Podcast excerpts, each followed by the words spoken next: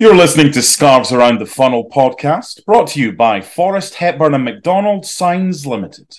Getting noticed isn't always easy, because there's so much noise! But at Forrest Hepburn and McDonald, we make it easy. With standout signs, business cards, shop fronts, banners, leaflets, vehicle graphics, the lot. Showcasing your products, advertising your brand, and getting business noticed. So, what can we do for you? Forrest Hepburn and McDonald. Creative sign and print solutions since the nineteen fifties. Visit f h m c d signs dot co dot u k.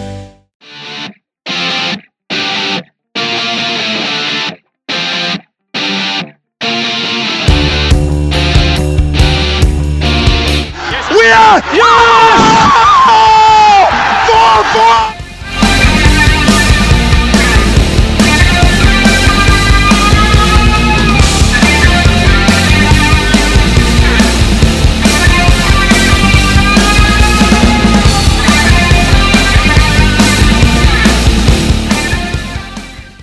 Hello and welcome to Scarves Around the Funnel, the podcast dedicated to Heart of Midlothian and a team maybe hitting panic stations at the moment, as is the way at times. I am Laurie Dunsire, joined once again by a man who hopefully isn't hitting any panic buttons quite yet, Mark Donaldson. Good morning, good evening, good afternoon, wherever you are. Yeah, disappointing at um, at, at Livingston.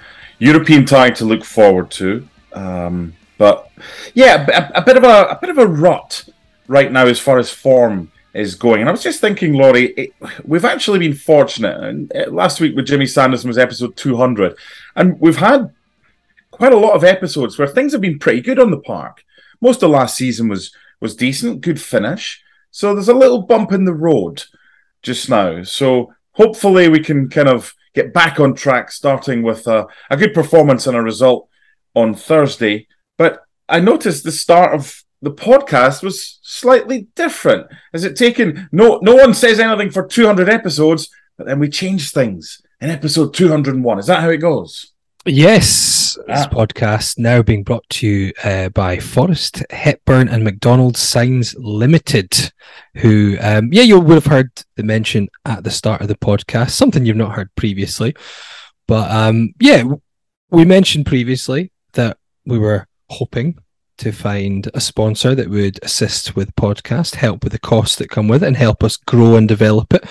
And Forrest Hepburn and McDonald were very kind to, to pick up that offer, and um, we will work in conjunction with them. So they'll support the podcast, obviously help us um, develop and grow, and in turn, you will hear them mentioned with a bit of advertising, which I think is more than fair. And um, one thing we always spoke about when we started this four years ago, and in hmm. the years and months that have gone by, we always wanted this to be a podcast that was free. It was never going to go down the um, sort of paywall route. So that's we, what, one thing we need to do to, to keep it that way. Um, yeah. So I'm very pleased, and a, a long-standing company with a very good reputation, been creating um, sign and print solutions since the nineteen fifties. So I'm very pleased to have them on board. I think it's important as well, Laurie, to, to to stress again something you said there. This is we do this for fun. We're not looking to ever, and we never will. We promise you that. We will never make this a paid-for podcast. You will never have to dip into your pocket um, to, to access this if you so desire. And, and we like what we do. Hopefully you do as well. If you don't, then fine, you know what to do. Um, but there's too much choice out there. And especially in the current climate that we're in, both on your side of the pond and over here, because I know we've got a, a number of listeners, not just in America, but all over the place. There's too much needed financially for other things. And our promise to you is that we will never, ever ask for any money from any of our listeners to listen to our podcast. And in return, if to do that, if it means um, thank you to the sponsors on board, if it means a minute a week to promote one of our partners, I think that's a small price to pay. So thank you to you for listening, and, and thank you to our sponsor as well. Indeed. And um, I guess happy to discuss that, because we're trying to avoid talking about Heart of Midlothian and their most most recent debacle. But we will get stuck into that. We will talk about Hearts against Livingston that took place on Saturday. And we put the question out to our Twitter followers to get a bit of feedback, engage the feeling of fans just now, just to try and find out who's feeling fairly relaxed about Hearts just now. Is it a minor blip? Is it just a couple of off games? Or those who've got some maybe deeper concerns, just because we like to get our views across in here. But more importantly, we do like to share and then in turn reflect the reviews of fans and, and get that across as well, whether we agree with them all or not. I think that's very important. So we're going to have a discussion around that, and we'll go through quite a few of the contributions, the bits of feedback that we've received. And we will look ahead to Hearts' first uh, European group game of the season. That's Group A of the Europa Conference League, as they take on İstanbul Başakşehir. That's on Thursday night. Okay. First up, we're going to talk about Livingston against Hearts. I thought before that, um, a couple of signings, um, not enough Uh, importance around this to to merit its own section as such, but I thought it's worth mentioning them both. One of them, of, of course, was involved. Stephen Humphreys signed on loan from Wigan Athletic right at the end of the transfer window on deadline day. Um, seven goals last season for Wigan, started his career with Fulham, had spells with Southend and Rochdale. Mark, I guess this is one of those, very hard to judge. He's done okay at League One level in England. Um, not really getting much of a look in this season, just three appearances for Wigan so far with just one start, and that was in the E F L Cup. Um, one of these where, on paper, hard to judge until he's had a bit of a run in the team. It's not stopped people, has it? No, Send him back! Can't play the offside trap! Yeah, because he's had like six weeks of learning how hard to do that. Uh, had a chance. Um, look... He's on a hiding to nothing unless, unless he scores as a great game. He, he, he just joined the football club. Let's um, let's judge Mister Humphreys uh, with not such a small evidence of work. Let's see how that goes. We needed someone uh, to, to to come in, and let's not also focus on just Humphreys, because there were very few that got past marks at the weekend. Yeah, we will talk about the, the Livy game in a moment, and um, certainly a new signing who's had what, thirty-six hours with his club is not one to receive too much of a harsh judgment at this stage.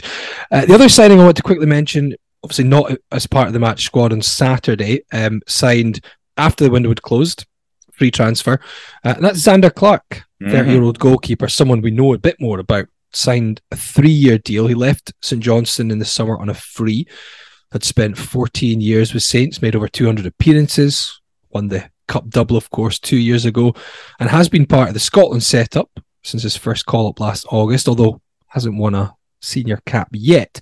Uh, this is a bit more of an interesting signing, certainly on paper, because he's a player who's done well um, in Scotland for St Johnstone, was obviously looking for a move down south. Uh, before changes at Stoke, it looked like he might be getting a deal there in the English Championship, and he was mentioned before, and his name has come up. I think a few of us had our doubts, because obviously Craig Gordon's in goals. He's number one. Would he play backup? But I'm assuming, Mark, although nothing's been set in stone, this is a succession plan for Craig Gordon to get someone in, because he's given him a three-year deal. Yeah, I think that's the key thing here. Not so much the signing, but hold on, we've just signed a backup goalkeeper on a three-year contract. What's that all about? I think that's exactly what it is. I think it's a succession plan. I think Zander and Craig will work in tandem together. Obviously, Zander's been part of the Scotland squad, knows Craig Gordon well anyway.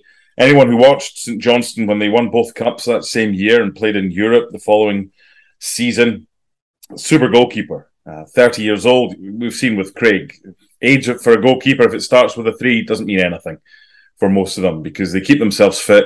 I think it's a good signing, because right now there's still question marks over Harry Stone. Um, it's easy to say, just to kind of identify him, well, he'll be the next Hearts number one goalkeeper. Well, well maybe not. Uh, and if he isn't, and he doesn't, his succession kind of, sorry, his, his progress doesn't uh, go according to what they were hoping to, then you're kind of left playing the reactive Um, card rather than the proactive card. You've got a guy here in Zander Clark who okay, he didn't manage to get his English Championship club, but that's the level that he thought, and probably it, he certainly is capable of playing down there.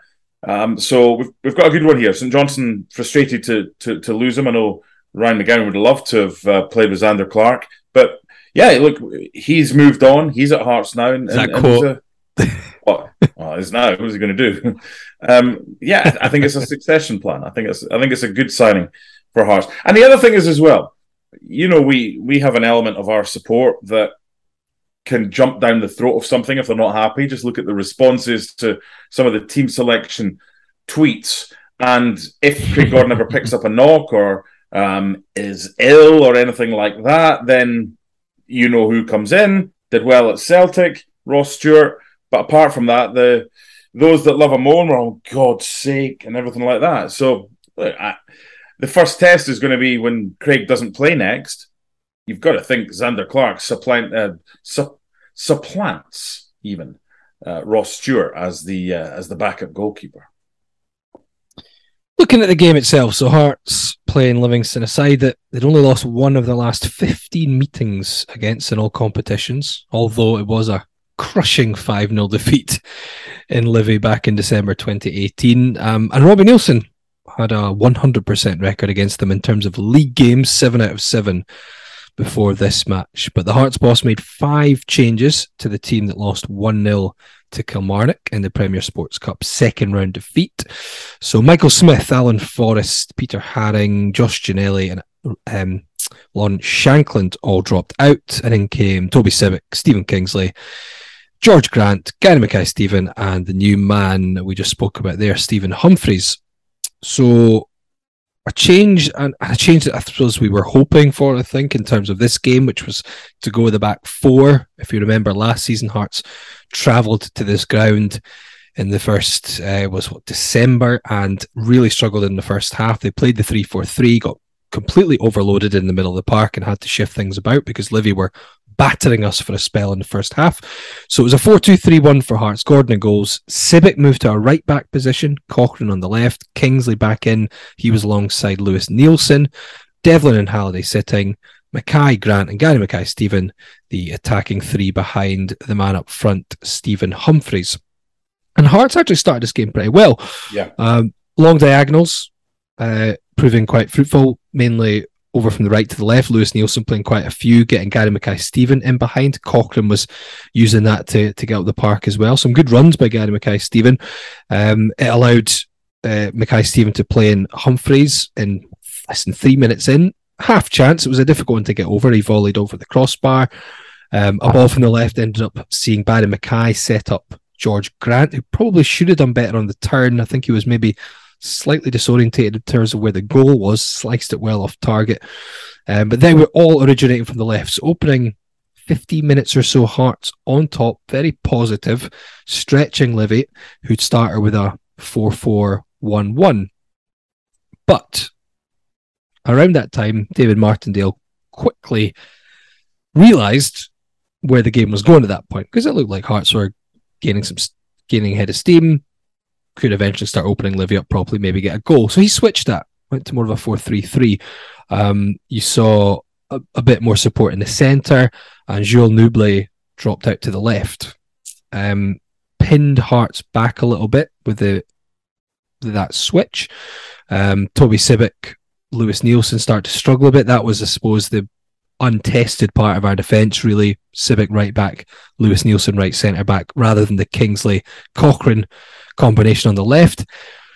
And the concern is from that point, it really was one-way traffic, basically. Hearts couldn't really get back into the game. Now, we'll speak about the goal before we speak about the game as a whole. twenty-eighth minute probably sums up Hearts being a bit disjointed.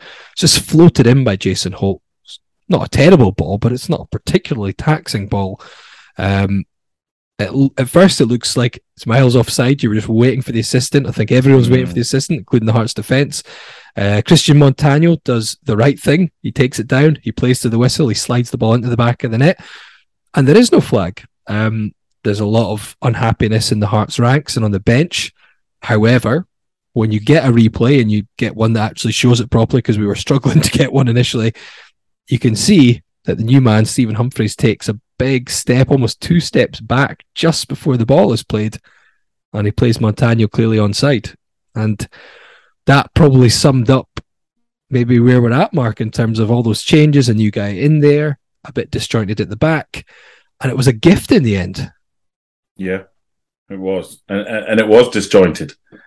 And after that, they should really have scored a second through through Isma. We just... I don't think you can underestimate how much we miss Craig Halkett.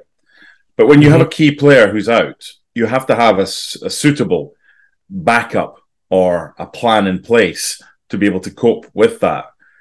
And if we're in a situation whereby four might be our best formation, but is that a four that includes Halkett? If Halkett isn't there, are we better with a three?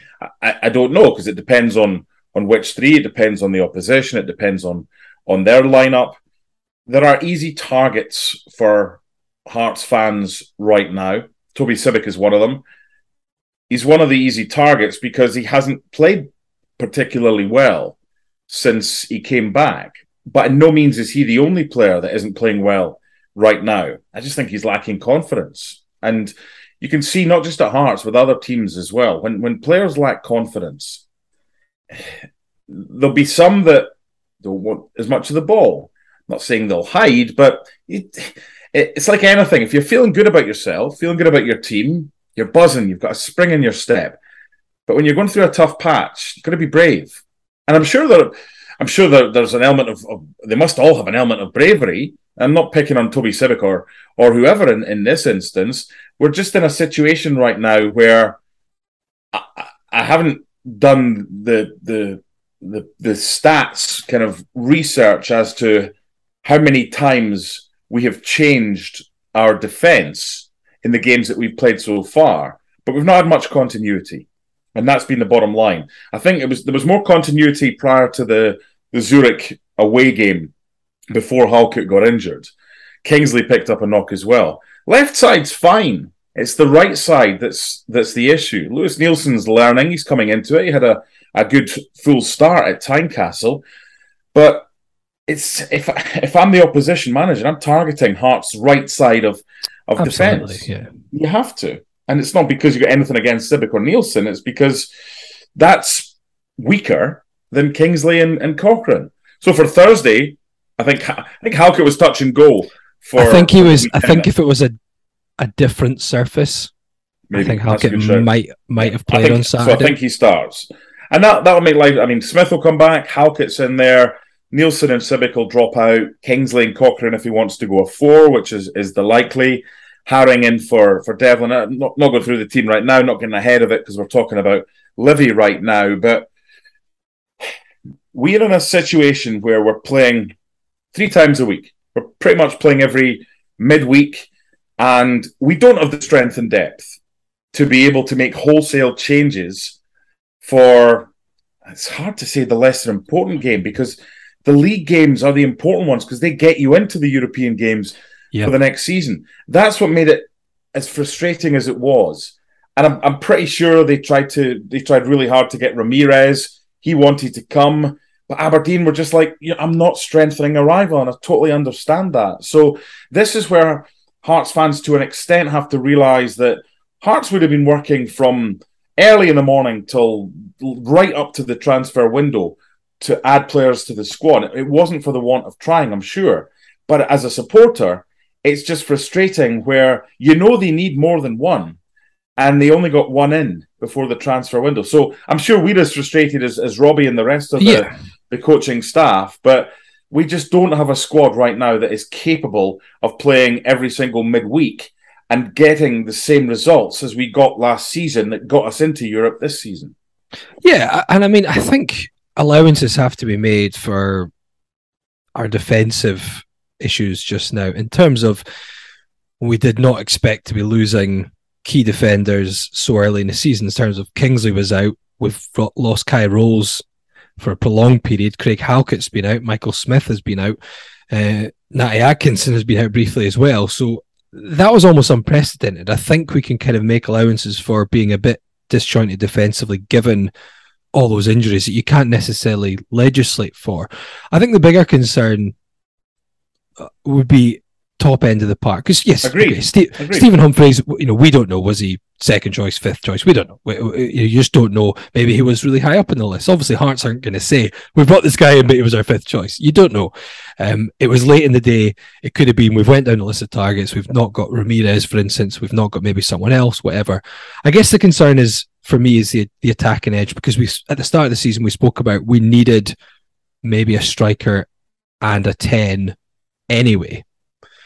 So I think that area, and we've lost the ten now. So. Um, so I think maybe that area is where, you know, I didn't like the reaction of people suddenly saying, right now it's a terrible window. We've done, we've done awful uh, business in the window. Suddenly it's like, no, the window because, wasn't just the last twenty-four hours. That, no, that's, it, the window was the summer.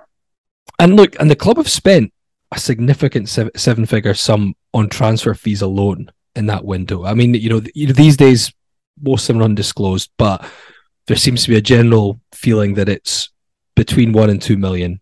It could be close to the two million mark, but you know, if oh, you said one, look, I th- sorry, I think it's important to play devil's advocate here. If we've spent that much money, that was inept at the weekend. That was toothless.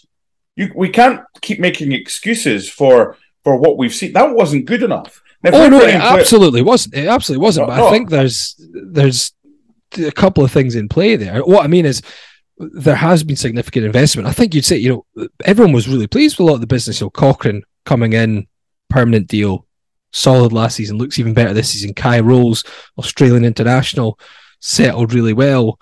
Um, you know, there are some big positives there. I think Shankland as well, which was, you know, again, everything's undisclosed, but largely the understanding is that's where the biggest fee is gone. And I think everyone would be fairly pleased with that and how we started. Um, but I agree. I you know, the transfer window was fine, but the perception is it was the last twenty-four hours and Hearts fans were expecting more to come in. And it's like anything, it's the recency bias. When you've got an opportunity to be critical of something that's happened over a twenty-four hour period and you expected more additions, as I said, I can see both sides of the story. They've tried their bollocks off oh, to get more players, more players in. Um, but it is a transfer window on the whole. And I think Hearts were fine. You've, you've, I think you've mentioned it pretty well. But ultimately, and, and yes, I understand the injuries. Uh, most of them have been at the back, but we were absolutely toothless. I mean, I've since yeah. watched watched the game back. I was down at the U S Open commentating, and I watched the first, what did I watch? The first twenty minutes. I thought it was a really good start. I also thought it was a good start in Zurich before they, they kind of just sat back a little bit as well. So we've gone from last season saying, oh God, I hope they can finally start a game well. We're starting games okay now, but then something's happening. And having not seen after the twentieth minute mark and then caught up with the game at full time and saw that they'd beaten one nil, I was like, I didn't see that coming the way that we'd started the game. And then we watched it back, or I watched it back, sorry, and it was just like, what what's happening? Well, I mean, they, they might, as you say, they, they changed their formation or whatever, but we never really looked like scoring. Yeah. I think that's the big concern with this game. Um, you know, we're not going to overanalyze the rest of the match. You know, Livy, you mentioned, looked a bit more dangerous. Isma should have scored. Second half, two saves from Craig Gordon, uh, one from Guthrie, who came off the bench, a nice little back heel, and he tipped a Scott Pittman one over, although I think it maybe was going to be going over or hitting the bar anyway. But, you know, second half, we had Forrest on, Janelli on, Shankland on, Mackay was still in the park. No spark at all. Nope. Their hearts... Hearts had six shots from sixty-four percent possession, and not one of them was on target. Zero how, shots on target. How much of that possession in, in recent weeks? You've seen all the games. I've seen most of them when I can. I've caught up with highlights when I've not been able to. How much of the possession that we've had this season do you think is just possession for possession's sake? Because one of the things as a commentator that we get access to when we're doing games, you, you get the match stats, possession sixty-six percent and thirty-four percent. I want to see quality of possession because oh, yeah, play, yeah. playing it between Neilson and Kingsley and Cochrane and Halliday and back to Kingsley and Neilson, there's probably a good five percent of possession over the host of a game. But it doesn't do you anything. It doesn't get you anywhere. Nope. It's nope. It's it's possession at, at, for Hearts. I don't see enough possession at pace.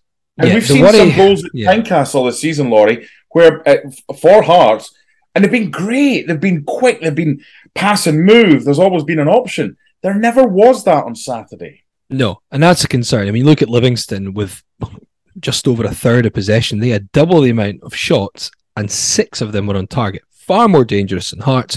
And I think the, the worry is, and we're going to go into some of the messages we got from people, the worry for me is watching it, just never felt like we were going to score. We're, we get too easy to defend against, and it does take me back a little bit. Too predictable. To, to some of the championship season where, I don't know if you remember it now, and, and Robbie did say it was a, a different division like that because most of the teams did just happily defend against us from the get-go, and it's always difficult to break eleven players down. But the problem was, because we've looked a bit shakier at the back this season, you know, Killy got ahead and Livy got ahead, and when they were both ahead, it was very easy for them to sit with players behind the ball, mm-hmm. let us knock it around. We just didn't have the spark to open them up and then potentially pick us off on the counter. I think Killy didn't, Killy stopped even trying to do that for a lot of the game, but they didn't need to. They had the lead. Livingston still looked a much better attacking outfit than us, even though they let us have the ball. And I guess that's our concern, is games like this. If we go behind to a team like Livy or a team like, to a team like Kilmarnock, who are maybe going to be happy to sit in, let us have the ball, make it a tactical battle, you know, David Martindale or Derek McInnes, they're quite pragmatic at times. That's what they'll do if it'll think it'll win them a game, and quite rightly so, if it'll get some three points. We just lack the ideas or the nous or the or the nous, I should say, or the creativity, the spark to do something. And Robbie Neilson's highlight. The nous is very different. Yeah, the nous. Yeah, a few fans were looking for that after the game, I think. Um, so let's look at some of the messages we got, because you know we, we can rattle on about it all evening, yeah. But let's have a look. What so um, Alexander Scott sent an email. So he's given us a bit of both. I asked, you know, how are people feeling? Are you leaning one way, or leaning the other? And he said, um, I don't want to bombard the Twitter feed with uh, a one of twelve situation. I think overall, it's a mixed bag of concerns and positives. Let's start with the concerns. Manner of the past two defeats. We could still be playing Killy now and not have scored. I thought, again, Livy, we were good for twenty-five minutes, looked composed on the ball and played some nice sequences. Afterwards, the less said, the better. Injuries and squad depth. We all sound like a broken record on this one, but I think it's clear another defender, a sweeper type, a winger with end product, and a number ten similar to Boyce is needed. We can only assume there will be further injuries to happen between now and the end of the year, so pressure is on to try and find a couple of gems. However, fans saying that the transfer window has been a failure is a strange take. If the freak injuries to Rowles and Boyce didn't happen, I doubt they'd be saying the same. Tough run of league games coming up post St Mirren. Next two home games are the Old Firm, and we play Motherwell, Killy and Aberdeen away. Uh, Alexander also goes on to say the positives. Joint third after six games is far from a disaster. If we can keep up that level of form going into twenty twenty-three, where I anticipate a less hectic schedule where we'll either be out of Europe or hopefully have a knockout game to look forward to, we will be in a strong position to push for third. January transfer window could be fun with the additional revenue uh, that will be coming in, um, along with Benny coming back from injury, which will feel like a new signing. Bottom line is, seasons aren't defined in six league games. And that was Alexander Scott, who... Good message. Was, was good message. So what what what we'll do, we, we spoke about, I'll give you a chance to kind of focus on the, the glass half full, um, because, you know, it, we're probably, realistically, we're probably somewhere in between. Um, but glass half full, I'll let you take this mm-hmm. one. Um, okay. And I've got some messages here to kick you off. So I've got a few that are kind of on the positive side. Mm-hmm. Um, Scott McIntosh, who was Amaru, so lets it run, says concerns over rota- rotation, but that is partly a consequence of our luck with injuries this season. We strengthened our squad, and once we get Grant in the number ten role, I'm confident we can cover Boyce. It is best practice to dissect or review a season on a quarterly basis rather than knee-jerk reactions to every loss and win. The priority this year is once again League and Scottish Cup to consolidate consistent year-to-year European campaigns. Europe this season brings money and experience, nothing more. Uh, Kenneth Brownlee says we got third place last season because we were a lot better than nine other teams. Looking at the points drop so far, the other nine teams haven't improved any. Mike Bradley says, I'm fairly relaxed. We will have a number of off games due to rotations and injuries this season. We ain't got the budget to tackle the Glasgow mob, but we are always looking to strengthen the team with the right players rather than the panic buys. We will finish third again this season. Uh, Martin Brownlee says, difficult start to the season. Home form is fine, but I think Robbie and your players are getting distracted with Europe. We need to do our day job first, and Europe will look after itself. Let's play our best available team every week. Um, and James Govan says, uh, getting the injured players back will be a boost. Halkett and Kingsley make the defence so much stronger. Not overreacting. It's a tough period for the squad. Europe is a free hit, but get something on Thursday and confidence builds. Major overreaction to a loss, as always. The floor is yours, Mister Donaldson. Mm. Play our strongest side every week. I want to start with that. That was mentioned right there. Not possible. It's not possible because of the number of games. And we're not used to, to that. The players aren't used to that. And there has to be more of a, a... We can't have one team for Europe, one team for the league. But do we keep changes to a minimum? What do we do? I don't know, is the answer. But I know it's not play the strongest team every week because it ain't going to happen. That's, that's, that's, that's not what you... It's not possible. It's not what you do. Um, because these guys will play ninety on Sunday... They'll play ninety on Thursday or whatever, and, and suddenly it's, you're not keeping them fresh. So there has to be one or two tweaks. Trying to accentuate the positive, the case for the defence or lack of at Livingston on Saturday. The Scottish Premiership outside of Celtic and Rangers is bang average.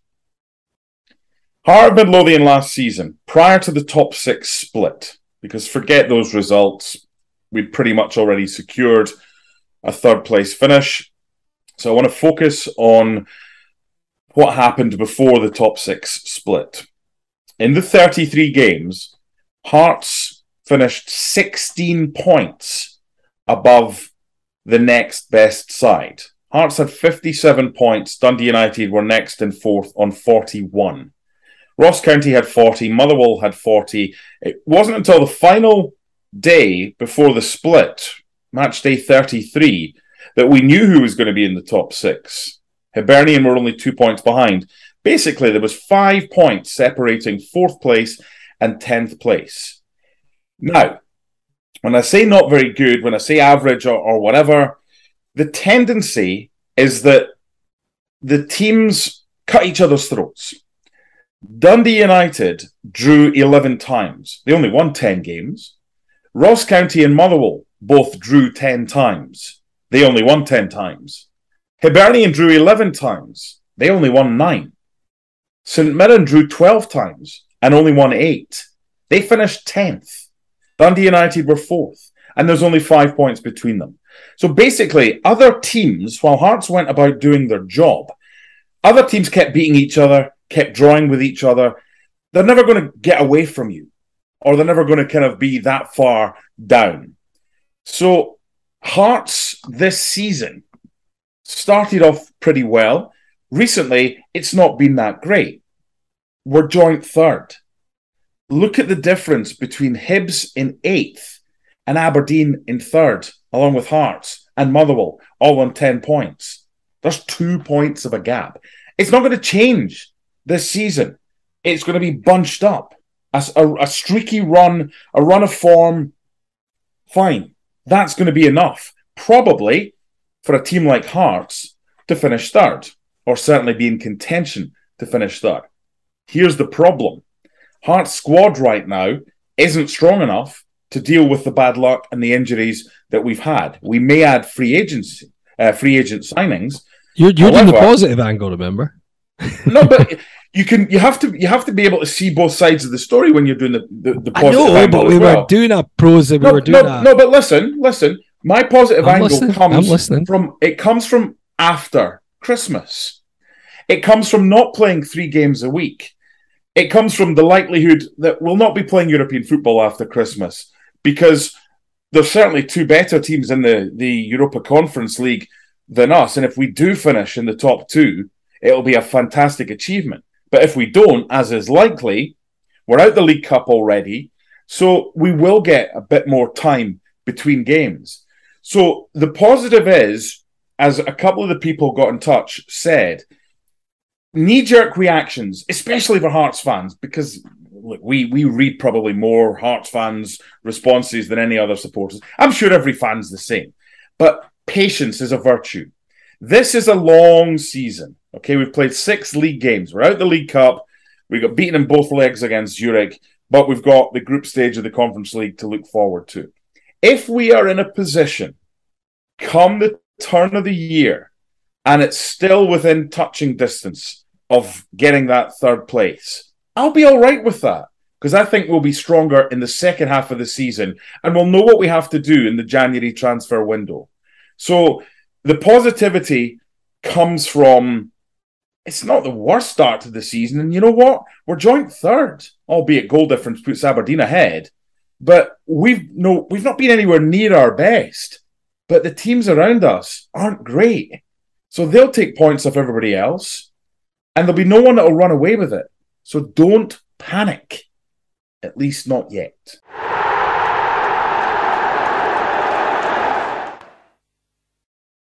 Forrest Hepburn and McDonald have been making creative sign and print solutions since the nineteen fifties. For more, visit f h m c d signs dot co dot u k.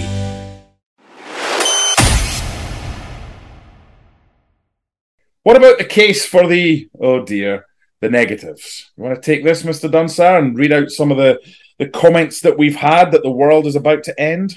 Right, well, I mean, it's not it, it's not all going too overboard. Um, I mean, let's just have a look through some of the messages that we've had in response to how everyone's feeling just now. And some of them are fairly reasoned, but obviously leaning more towards the being a bit concerned side. David Chisholm said, uh, concerned about how Brick predictable that defeat was. As soon as Livy scored, you could have switched the game off knowing we weren't scoring. Why does that still happen even with such a strong squad? Uh, this has similarities to the Levine injury season. Need a good win to stop the rot. Um, Jambo Steve, unimpressed quite frankly. Continue with tippy-tappy stuff. Plenty possession but do very little. I'd rather play the Livy team against Istanbul on Thursday than our team. No height, no muscle. I'd say we have not signed the type of players to play in Europe this season.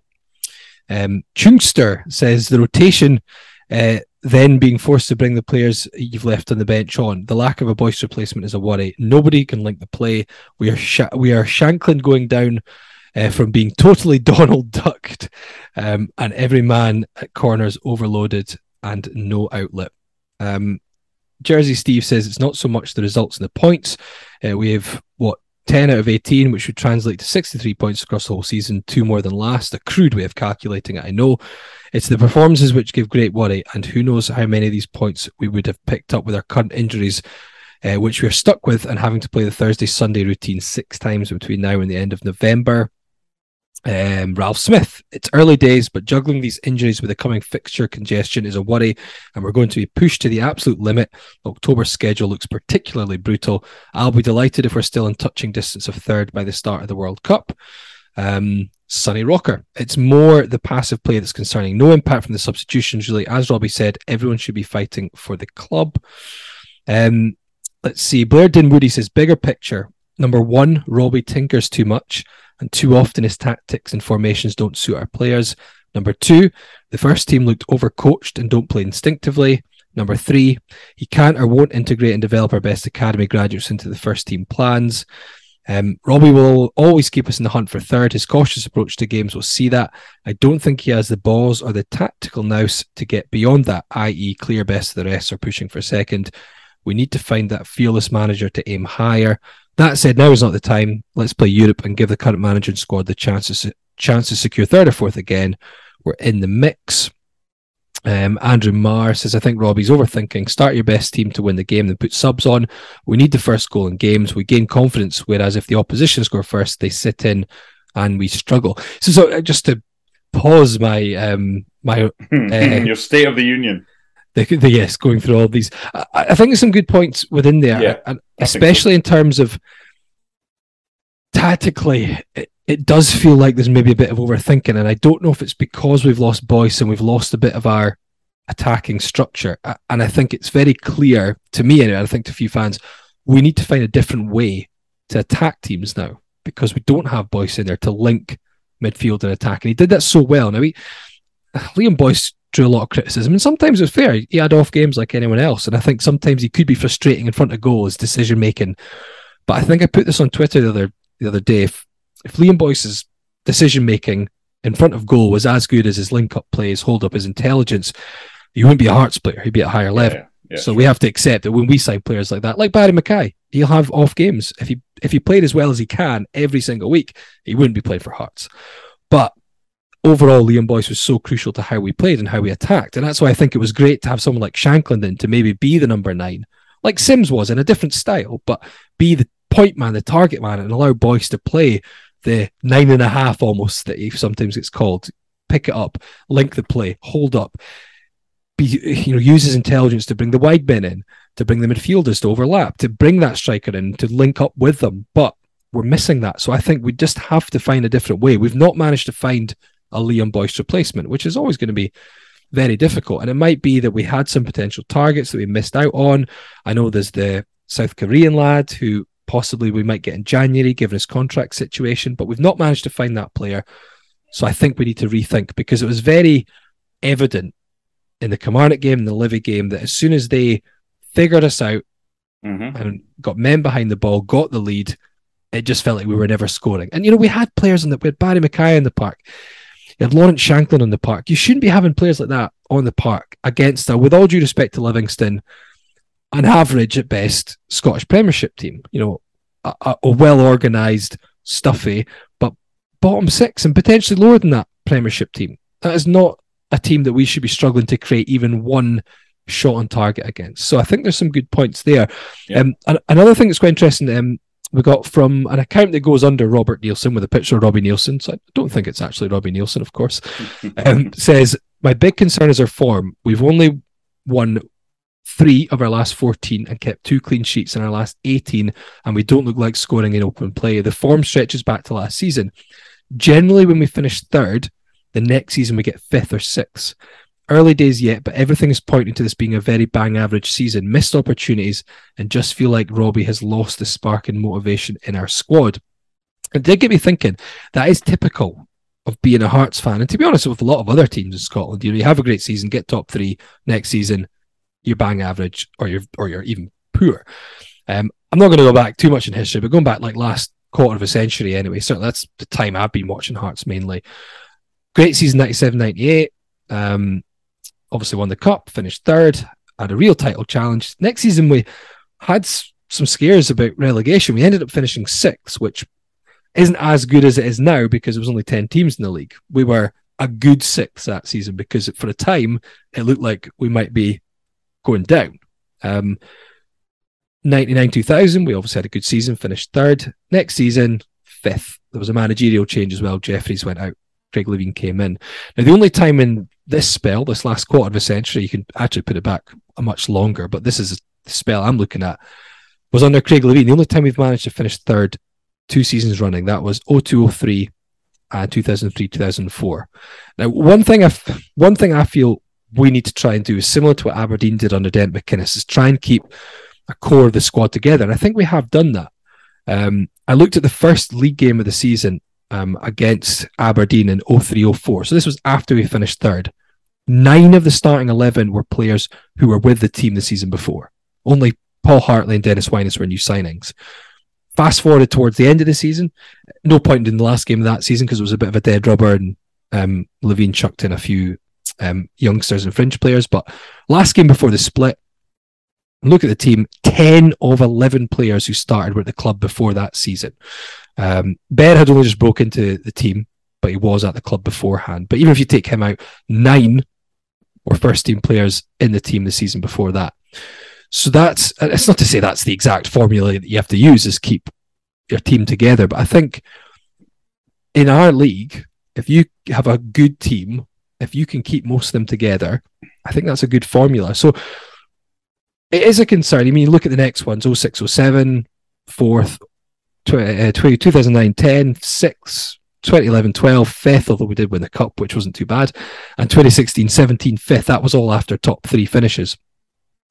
What we have done this season, if we take it to the other side, is we have kept most of our big players together. Only Suter and Sims are the ones that we really lost in terms of first-team regulars. So I think that is a positive. My concern is it's not as easy for us, like you said, Mark, it's not as easy for us just to keep playing that same team because we have more demands in terms mm-hmm. of the schedule than we've ever had before. The injuries obviously are very unfortunate. You couldn't have planned for having so many at this point, but that's the big concern. And I think we might have to find a different formula with the changes because at the moment we're ch- we're making five or six changes every game. Too many. and it's too many, because, and we saw that even when you look at things like the free kick we defended, that stuff like that. And if Ryan McGowan uh, was on with us, I'm sure he would say something similar. If if you're not playing, if you're not been playing together, not had as much time to maybe work on things as a unit, that's the type of thing I think that that's where the breakdown happens. Just keeping a line, and you see Humphreys. It's very simple. He just takes a couple of steps back, and because he takes a couple of steps back, the entire line that Hearts are playing is completely pointless. So I think that's a minor example, but that's what I think our big concern is. And I don't know if we need to make a decision and say, right, for our league games, this is the kind of, and you can't, I'm not saying you play the exact team all the time, but you say, these are first and foremost, these are the games we're playing. Michael Smith, um, again, this is just a random example. I'm saying, look, Michael Smith can't play two games in the week. He'll play the league games because we need him. We need that solidity, whatever. He'll play. We'll definitely have to play him for league games. And we work at what six or seven of the core we can play. Because to me, we can't just play a second string team in Europe because that could end very badly. Um, you know, we don't want to be getting... We could get beat heavily against likes of Fiorentina and İstanbul Başakşehir anyway. Play a second string, it could get, you know, United against Alkmaar level. But I don't know if we need to find a balance and say, look, we need to, we need to play, we need to find at least a settled nine players, eight or nine players for games. And if we have to rotate it for one game, then it's a similar rotation, if that makes sense. Not changing five, six players one game, five, six players next game, five, six players another game. There's so much mixing of things around that I think it's created a very disjointed unit.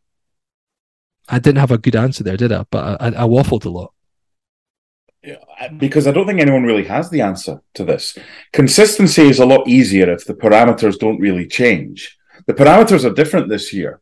We didn't have European football last season. We had a gap, pretty much a whole week, to prepare for matches. We were the team coming up. You look back over the last twenty years, the team that's come up, more often than not, has surprised people. All the way back to Livingston finishing third when they first came back to the, the Premier League all those years ago. This is the sophomore season for Hearts in the top flight, as they call it over here, the second season. It's also yeah. known as the second season syndrome. It's difficult. Teams have worked you out by now. Are we too predictable? Robbie said he's got a plan A and a plan B, and he's going to use one of them. Well, okay. Is it time for a plan C and a plan D to mix things up so that op- opposition managers keep guessing? Three at the back, four at the back. Do we have the players that we can change it? That's the other thing. So there's a lot of questions. Our away form is is a big concern for me. I was looking at um, I was looking at recent results, and going back after the Dundee United game in April that we won by three goals to two at Tannadice, we lost four one at Celtic. I think you take the games against Celtic away from home with a pinch of salt, right? Because they've demonstrated they are by far and away the best team in this league. So. Motherwell away, lost two one. Again, I can't earlier say I'm not going to take the five fixtures after the break and not include them then and then use them as part of the argument here. So there are mitigating circumstances. Hibernian, that close to getting all three points. Celtic away again.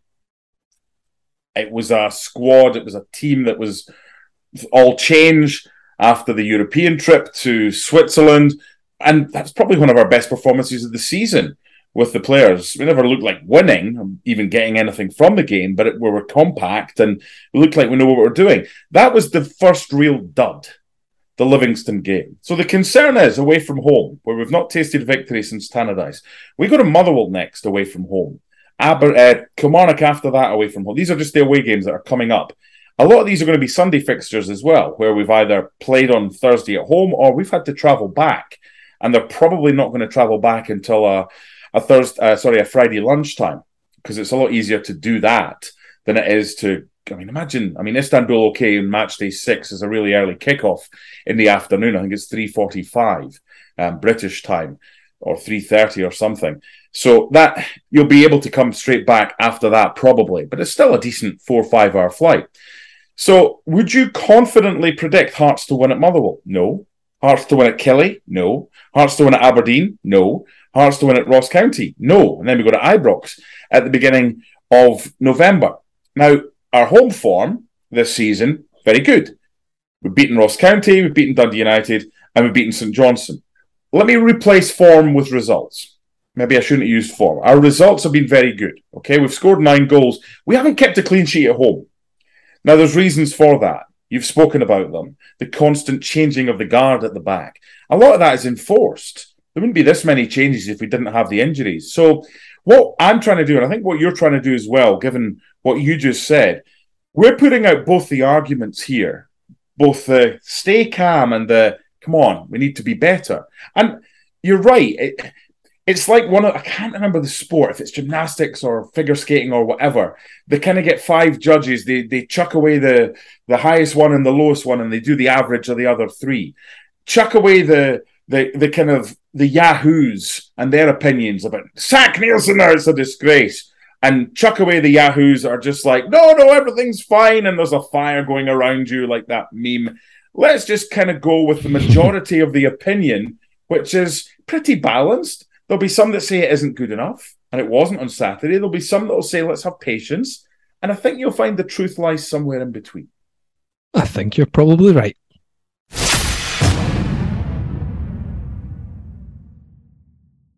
Scarves Around the Funnel, brought to you in association with Forrest Hepburn and McDonald Signs Limited. Creative sign and print solutions since the nineteen fifties. Thank you very much to our sponsors. Um, moving on in this episode, we've got to talk about Thursday's game before we go. Hearts mm. in Europe. It, it's a shame that we've hit a little bit of a rut, isn't it? Because this is our first group stage match uh, since Robbie Neilson was playing. It's only our second time we've been in the group stage before, as we start our Europa Conference League Group A against the Turks, İstanbul Başakşehir. It's a five forty-five kickoff at Tynecastle on Thursday. Now, looking ahead to the game, um, Başakşehir manager Emre Belözoğlu, you might remember him, uh, former Newcastle United, Galatasaray, Internazionale and Atletico Madrid manager, more than one hundred ca- uh, player, I should say, midfielder, more than one hundred caps for Turkey. He doesn't hold a pro license, so he's been banned from the game. Now, exactly what this means is unclear at this stage. It's not clear if he'll be allowed in the dressing room or technical area, or, or how a ban works, because he's still part of the club. Um, but basically, because he's not in possession of a pro license, he has been, well, he's the governing body's Control, Ethic and Disciplinary Committee found the forty-one-year-old guilty of shadow coaching during their second qualifying round first leg against Maccabi Netanya in July. They also got a ten thousand euro fine. So exactly what that means, I don't know, but um, whether he'll have to sit in the stand and relay messages on the sly, like we've seen Jose Mourinho do in the past, I'm not too sure. Um, we'll have to assume it won't impact them too much. Um, we saw um, Hibs get through at the weekend without Lee Johnson, so it does happen. Hearts have had it before when Craig Levein was um, unwell. Uh, in terms of their games, at the weekend they won two nil. That's the tenth unbeaten game this season, twenty-second game overall unbeaten. Uh, on loan Aston Villa man, uh, Bertrand Traore scored on his debut. Uh, he made it two nil. That was after um, Serdar Gürler had capped. Uh, start things off in the twenty-third minute, opening the scoring. So they're three points off top as things stand. That's with a game in hand. So a decent start to the season. Um, last season, they finished fourth, eight points off a Champions League place, twelfth the season before that. But Başakşehir were in the Champions League groups that season. They finished bottom, but they were in a group with P S G, Leipzig and Man United, and they did manage to beat Man United at home. That's the only time I've watched a full game of theirs until Thursday coming. Uh, and the season prior to that, the reason they were in the Champions League was they won their first ever title. So a decent pedigree, Mark, a team that maybe a lot haven't heard of. They're not Fenerbahce or Galatasaray in terms of um, having that lengthy history as a, a big Turkish side, but a lot of investment recently, some recognisable players. Um, Mesut Özil is maybe their biggest name on paper, however, the summer signing from Fenerbahce, he's only played thirty minutes so far. So he's probably not the big one to look out for, is he? No. And this is about kind of educating yourself uh, about the team, about the league. There's a lot of money in Turkey going around. There's a lot of players, good players, that are going over there. Lucas Bilia is their defensive midfielder. He's a super player. He's gone over there. Uh, Okaka has been, he, he was playing with Udinese and Watford. He started. at the weekend. You mentioned Mesut Ozil. He's he's not on twenty quid a week. So there, there's money being thrown around. They've got a number of, of Brazilians. Um, Leo Duarte is a big presence as a centre-back, the Brazilian, and, and decent in the opposition box as well. So he's someone to watch out for. I was looking at the odds for this weekend, sorry, this weekend, on, on Thursday, and all the money's for İstanbul Başakşehir. Oh, uh, yeah, cur- cur- well, currently there are shades of odds against. I'd expect that to be even money, or, or maybe ten to eleven, if not uh, shorter, come Thursday. Because there's nothing to suggest that that, that Hearts um, should get your cash, unless it's blind loyalty, which I'm sure there will be. Just how most so, football fans, probably how yeah, most football that's fans. That's why bookies are rich, of, of, of course. So looking at Istanbul's results in Europe, I mean, they drew at home to, to Antwerp, and they were in danger. It was the first leg. They were in danger of crashing out. Then they went to Belgium and won three one. So some teams you think, well, how are they going to travel? The, int- the interesting thing is, for their games so far this season, the coach Emery does prefer a four three three formation, but he has played a four one four one um, on one occasion. That's the formation that I think they'll they'll go with, because they'll probably they'll, they'll want three points, but they'll see a point as not being the, the worst result in the world. It's match day one. I like the way that the fixtures have kind of fallen um, yeah. for Hearts. I think it's important. I, I didn't want them away first and then at home on match day six, where we could have been out by then, because the likelihood is we would we would lose in Turkey if it was match day one.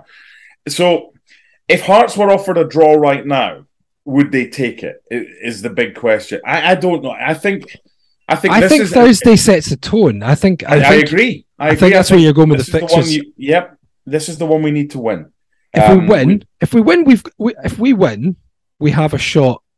At second, I think, at the top two. I think we, we have a shot. Not to say we will, but if we win, we have a shot. A draw keeps in the mix. I think if we lose Thursday, and it, it, you know, you don't want to say it's over after one game, but I can't. But I really can't. Yeah, is. If we lose the home game, and although it's weird because Başakşehir are the are the top seeds, um, but I still look at Fiorentina. Fiorentina, yes. As the best team in the group, and I think they'll be the ones who will likely win the group. So what your hope is, from a Hearts perspective, and this is the, you know, I'm not saying we should be going, you know, if, if Hearts don't get top two in the group, I'm not going to be hugely disappointed. I think it would be amazing if we did.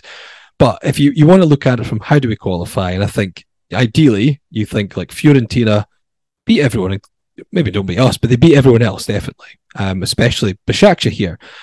And if we can get a win against them at home, it could end up coming down to us home and away against them. Um, and again, you're assuming that we can beat Riga home and away, which is not a given, but realistically, that's what we should, should be aiming to do, is beat they, them they're, twice. They're no better than a, a top-end Scottish Championship side. I watched them against Linfield. And, yeah, we got and, beat by Brora, I remember, as well, a couple of seasons well, we ago. Did, we did. I'm not trying to put us on a pedestal here, but İstanbul, Başakşehir and Fiorentina, I, I would...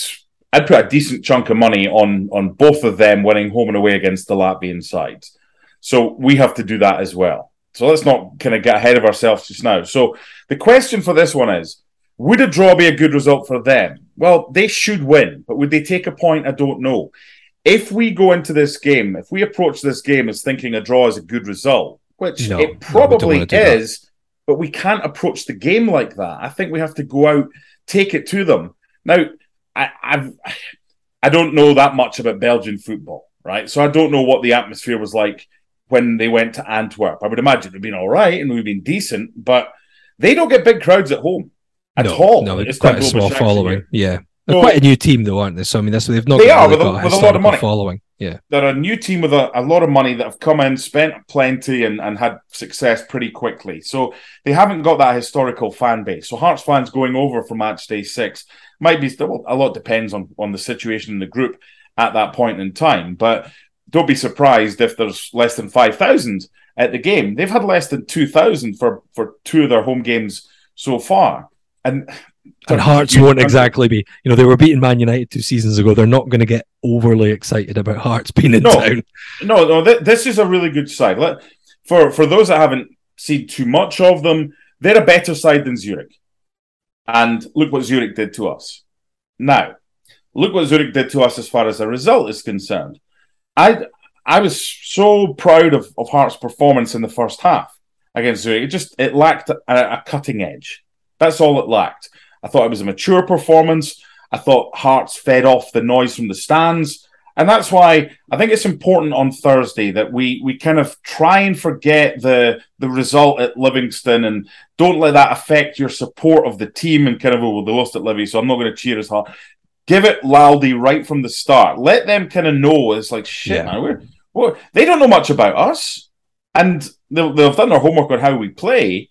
And I'm sure they'll have watched the tape of the game against Zurich at, uh, at Tynecastle. They will have done all that. But yes, they've got good players. Yes, they've got experienced players that have played all around the world in, in atmospheres a lot more hostile than, than Tynecastle. But I think it's a good fixture for us. And if mm-hmm. if I was asked, would I take a draw right now? No, I wouldn't. I think Hearts can win this game, but we're going to have to be at our best. And that's both playing staff and bums on seats. You're going to have to be at your best on Thursday, making plenty noise, because that was the twelfth man against Zurich in that first half. And then circumstances kind of happened and things contrived against us. No more hard luck stories. This is a, a it's a winnable game if we're at our best. And if we produce anything like Saturday, it's going to be embarrassing. Indeed. And I mean, you, and you talk about the players. You mentioned uh, Bertrand Traoré as well. Just for a bit of context, two years ago, Villa signed him for almost twenty million pounds. Well, they're on fortunes. And, he, and, he's, and he's one of the players who they'll have in attack. But that's not to say we can't beat them. And I think you're right. We need to make some noise. We need to get right behind the team and, and hopefully we can do something. If we don't, I think if, if Hearts turn up, it's a really good atmosphere. The Hearts players perform well and it ends up being a decent game and we lose out to what is just a better side. I think I can probably accept that. I know, well, there'll be an air of disappointment, of course, but I can accept that. I just I, I want us to give a good account of ourselves and hopefully, you know, it's especially when you're in Europe, you want to you want people to see Hearts as being a good side, a good support. It's a good ground, a good atmosphere. Um, you know, we've not had a chance to put ourselves out there in Europe much in recent years. So this is a big opportunity. So hopefully they do take it. Um, we will be back on Thursday uh, with Make Some Noise. So that'll be with you, the listeners, at some point on Friday as we review the game between Heart of Midlothian and İstanbul Başakşehir. Um, so keep tuned in for that. We hope we are talking about a positive result. Do you want to give a scoreline and a scorer, Mark? I do. It's yep. going to be right. I am. I think like football score... gamblers, we have to just show blind loyalty to our team.